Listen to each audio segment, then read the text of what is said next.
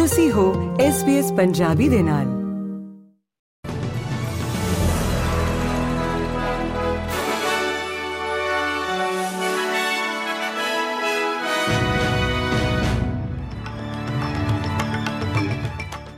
SBS Punjabi ਦੇ news room ਵਿੱਚ ਆਪ ਸਭ ਦਾ ਸਵਾਗਤ ਹੈ। ਆਓ ਨਜ਼ਰ ਮਾਰਦੇ ਹਾਂ ਅੱਜ ਦੀਆਂ ਮੁੱਖ ਖਬਰਾਂ ਦੇ ਉੱਤੇ। ਅਮਰੀਕਾ ਦੇ ਵਿਦੇਸ਼ ਮੰਤਰੀ ਐਂਟਨੀ ਬਲਿੰਕਨ ਨੇ ਦੁਵੱਲੀ ਗੱਲਬਾਤ ਲਈ ਆਸਟ੍ਰੇਲੀਆ ਦੇ ਵਿਦੇਸ਼ ਮੰਤਰੀ ਪੈਨੀ ਵੌਂਗ ਅਤੇ ਰੱਖਿਆ ਮੰਤਰੀ ਰਿਚਰਡ ਮਾਲਜ਼ ਨਾਲ ਮੁਲਾਕਾਤ ਕੀਤੀ ਹੈ। ਇਹ ਗੱਲਬਾਤ ਹਿੰਦ ਪ੍ਰਸ਼ਾਂਤ ਵਿੱਚ ਚੀਨ ਦੇ ਵੱਧ ਰਹੇ ਪ੍ਰਭਾਵ, ਔਕਸ ਪਰਮਾਣੂ ਪਣਡੁੱਬੀ ਸੌਦੇ ਅਤੇ ਜਲਵਾਯੂ ਤਬਦੀਲੀ ਅਤੇ ਸਾਫ਼ ਊਰਜਾ ਤੇ ਕੇਂਦਰਿਤ ਸੀ। ਰਾਜ ਦੇ ਸਕੱਤਰ ਨੇ ਪਹਿਲਾਂ ਹੀ ਇਲੈਕਟ੍ਰਿਕ ਵਾਹਨਾਂ ਲਈ ਚਾਰਜਰ ਬਣਾਉਣ ਵਾਲੀ ਬ੍ਰਿਸਬੇਨ ਫੈਕਟਰੀ ਦਾ ਦੌਰਾ ਕਰਕੇ ਵਿਕਲਪਕ ਊਰਜਾ ਤਕਨਾਲੋਜੀਆਂ ਨੂੰ ਵਿਕਸਿਤ ਕਰਨ ਵਿੱਚ ਮਜ਼ਬੂਤ ਦਿਲਚਸਪੀ ਦਾ ਸੰਕੇਤ ਦਿੱਤਾ ਹੈ ਵਾਤਾਵਰਣ ਅਤੇ ਸਿਹਤ ਸਮੂਹਾਂ ਨੇ ਇਸ ਘੋਸ਼ਣਾ ਨੂੰ ਅਪਣਾ ਲਿਆ ਹੈ ਕਿ ਵਿਕਟੋਰੀਆ 2024 ਤੋਂ ਸਰਕਾਰੀ ਇਮਾਰਤਾਂ ਅਤੇ ਨਵੇਂ ਘਰਾਂ ਵਿੱਚ ਗੈਸ ਤੇ ਪਾਬੰਦੀ ਲਗਾਏਗਾ, ਕਿਉਂਕਿ ਰਾਜ ਆਪਣੇ ਸ਼ੁੱਧ ਜ਼ੀਰੋ ਟੀਚੇ ਵੱਲ ਪਹੁੰਚ ਨੂੰ ਵਧਾ ਰਿਹਾ ਹੈ ਹੈਲਥੀ ਫਿਊਚਰਸ ਦੇ ਕੋਆਰਡੀਨੇਟਰ ਹੈਰੀ ਜੈਨਸਨ ਦਾ ਕਹਿਣਾ ਹੈ ਕਿ ਬਿਜਲੀ ਦੇ ਉਪਕਰਨ ਗੈਸ ਵਾਲੇ ਉਪਕਰਨਾਂ ਨਾਲੋਂ ਸਾਫ਼, ਸਿਹਤਮੰਦ ਅਤੇ ਚਲਾਉਣ ਲਈ ਸਸਤੇ ਹੁੰਦੇ ਨੇ।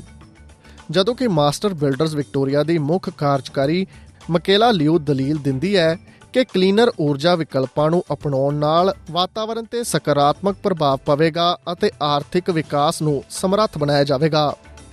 ਪਰ ਹਰ ਕੋਈ ਇਸ ਐਲਾਨ ਤੋਂ ਖੁਸ਼ ਨਹੀਂ ਹੈ। ਇਸ ਦੌਰਾਨ ਫੈਡਰਲ ਸਰਕਾਰ ਦਾ ਕਹਿਣਾ ਹੈ ਕਿ ਉਹ ਜੁਲਾਈ ਰਿਕਾਰਡ ਤੇ ਸਭ ਤੋਂ ਗਰਮ ਮਹੀਨਾ ਹੋਣ ਦੀ ਵਿਸ਼ਵ ਮੌਸਮ ਵਿਗਿਆਨ ਸੰਗਠਨ ਦੀ ਰਿਪੋਰਟ ਦੇ ਅਤੇ ਸੰਯੁਕਤ ਰਾਸ਼ਟਰ ਦੀਆਂ ਚੇਤਾਵਨੀਆਂ ਦੇ ਪਿੱਛੇ ਜਲਵਾਯੂ ਪਰਿਵਰਤਨ ਦੀਆਂ ਜ਼ਰੂਰਤਾਂ ਨੂੰ ਹੱਲ ਕਰਨ ਲਈ ਪਹਿਲਾਂ ਹੀ ਕਾਰਵਾਈ ਕਰ ਰਹੀ ਹੈ। ਜਲਵਾਯੂ ਪਰਿਵਰਤਨ ਅਤੇ ਊਰਜਾ ਮੰਤਰੀ ਕ੍ਰਿਸ ਬੋਵਨ ਨੇ ਇੱਕ ਬਿਆਨ ਜਾਰੀ ਕੀਤਾ ਹੈ ਜਿਸ ਵਿੱਚ ਕਿਹਾ ਗਿਆ ਹੈ ਕਿ ਸਰਕਾਰ ਨਿਕਾਸ ਨੂੰ ਘਟਾਉਣ ਅਤੇ ਆਸਟ੍ਰੇਲੀਆ ਨੂੰ ਇੱਕ ਸਾਫ਼ ਊਰਜਾ ਅਰਥ ਵਿਵਸਥਾ ਵਿੱਚ ਬਦਲਣ ਲਈ ਉਤਸੁਕ ਹੈ। ਉਧਰ ਰਾਸ਼ਟਰਮੰਡਲ ਖੇਡਾਂ ਦੀ ਫੈਡਰੇਸ਼ਨ ਅਤੇ ਵਿਕਟੋਰੀਆ ਦੀ ਸਰਕਾਰ ਦੇ ਵਿਚਕਾਰ ਇਕਰਾਰਨਾਮਾ ਤੋੜਨ ਦੀ ਗੱਲਬਾਤ ਸ਼ੁਰੂ ਹੋ ਗਈ ਹੈ, ਕਿਉਂਕਿ ਰਾਜ ਨੇ ਘੋਸ਼ਣਾ ਕੀਤੀ ਹੈ ਕਿ ਇਹ 2026 ਇਵੈਂਟ ਲਈ ਮੇਜ਼ਬਾਨੀ ਤੋਂ ਪਿੱਛੇ ਹਟ ਰਿਹਾ ਹੈ ਵਿਕਟੋਰੀਆ ਦੇ ਵਕੀਲ ਕਥਿਤ ਤੌਰ ਤੇ ਇਕਰਾਰਨਾਮਾ ਰੱਦ ਕਰਨ ਲਈ ਮੁਆਵਜ਼ੇ ਲਈ ਸੌਦੇ ਤੋਂ ਬਿਨਾ ਲੰਡਨ ਤੋਂ ਵਾਪਸ ਆ ਗਏ ਨੇ। ਪਰ ਰਾਸ਼ਟਰਮੰਡਲ ਖੇਡਾਂ ਆਸਟ੍ਰੇਲੀਆ ਦੇ ਮੁੱਖ ਕਾਰਜਕਾਰੀ ਕ੍ਰੈਗ ਫਿਲਿਪਸ ਦਾ ਕਹਿਣਾ ਹੈ ਕਿ ਗੱਲਬਾਤ ਅਜੇ ਵੀ ਜਾਰੀ ਹੈ। ਪੰਜਾਬ ਨਾਲ ਜੁੜੀ ਹੋਈ ਖਬਰਸਾਰ ਦੀ ਗੱਲ ਕਰੀਏ ਤਾਂ ਪੰਜਾਬ ਦੇ ਰਾਜਪਾਲ ਬਨਵਾਰੀ ਲਾਲ ਪੁਰੋਹਿਤ ਨੇ ਹੜ੍ਹ ਪ੍ਰਭਾਵਿਤ ਇਲਾਕਿਆਂ ਦਾ ਦੌਰਾ ਕਰਨ ਤੋਂ ਬਾਅਦ ਕਿਹਾ ਕਿ ਮੌਸਮ ਵਿਭਾਗ ਦੀਆਂ ਚੇਤਾਵਨੀਆਂ ਦੇ ਬਾਵਜੂਦ ਸੂਬਾ ਸਰਕਾਰ ਹੜ੍ਹਾਂ ਤੋਂ ਬਚਣ ਲਈ ਤਿਆਰੀਆਂ ਕਰਨ ਵਿੱਚ ਅਸਫਲ ਰਹੀ ਹੈ। ਉਧਰ ਹੜ੍ਹ ਪ੍ਰਭਾਵਿਤ ਲੋਹੀਆਂ ਇਲਾਕੇ ਦੇ ਦੌਰੇ ਦੌਰਾਨ ਉਹਨਾਂ ਸਰਕਾਰੀ ਅਧਿਕਾਰੀਆਂ, ਫੌਜ ਐਨਡੀਆਰਐਫ ਦੀਆਂ ਟੀਮਾਂ ਅਤੇ ਵਲੰਟੀਅਰਾਂ ਵੱਲੋਂ ਸਾਂਝੇ ਤੌਰ ਤੇ ਆਫਤ ਦੀ ਸਥਿਤੀ ਨਾਲ ਨਜਿੱਠਣ ਲਈ ਸ਼ਲਾਘਾ ਕੀਤੀ ਅਤੇ ਕਿਹਾ ਕਿ ਔਰੇਂਜ ਅਲਰਟ ਜਾਰੀ ਹੋਣ ਤੋਂ ਬਾਅਦ ਵੀ ਸਰਕਾਰ ਵੱਲੋਂ ਸਮੇਂ ਸਿਰ ਅਗਾਊਂ ਤਿਆਰੀ ਨਹੀਂ ਕੀਤੀ ਗਈ। ਰਾਜਪਾਲ ਬਨਵਾਰੀ ਲਾਲ ਪ੍ਰੋਹਤ ਨੇ ਕਿਹਾ ਕਿ ਨਿਸ਼ਚਿਤ ਤੌਰ ਤੇ ਉਸ ਪੱਧਰ ਤੇ ਗਲਤੀ ਹੋਈ ਸੀ। ਉਹਨਾਂ ਕਿਹਾ ਕਿ ਹੜਾ ਤੋਂ ਬਚਣ ਲਈ ਤਿਆਰੀਆਂ ਘੱਟੋ-ਘੱਟ 1 ਮਹੀਨਾ ਪਹਿਲਾਂ ਹੀ ਕਰ ਲੈਣੀਆਂ ਚਾਹੀਦੀਆਂ ਸੀ।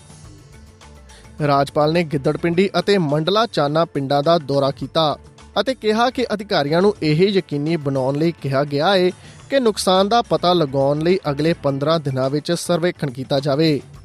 ਉਹਨਾਂ ਕਿਹਾ ਕਿ ਸਰਕਾਰ ਨੂੰ ਇਹ ਯਕੀਨੀ ਬਣਾਉਣਾ ਚਾਹੀਦਾ ਹੈ ਕਿ ਉਸ ਕੋਲ ਲੋੜੀਂਦੇ ਫੰਡ ਮੌਜੂਦ ਨੇ। ਇਸ ਦੇ ਨਾਲ ਹੀ ਖਤਮ ਹੁੰਦਾ ਹੈ ਅੱਜ ਦਾ ਖਬਰਨਾਮਾ।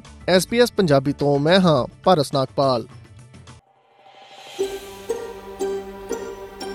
ਕੀ ਤੁਸੀਂ ਇਸ ਤਰ੍ਹਾਂ ਦੀਆਂ ਹੋਰ ਪੇਸ਼ਕਾਰੀਆਂ ਸੁਣਨਾ ਪਸੰਦ ਕਰੋਗੇ?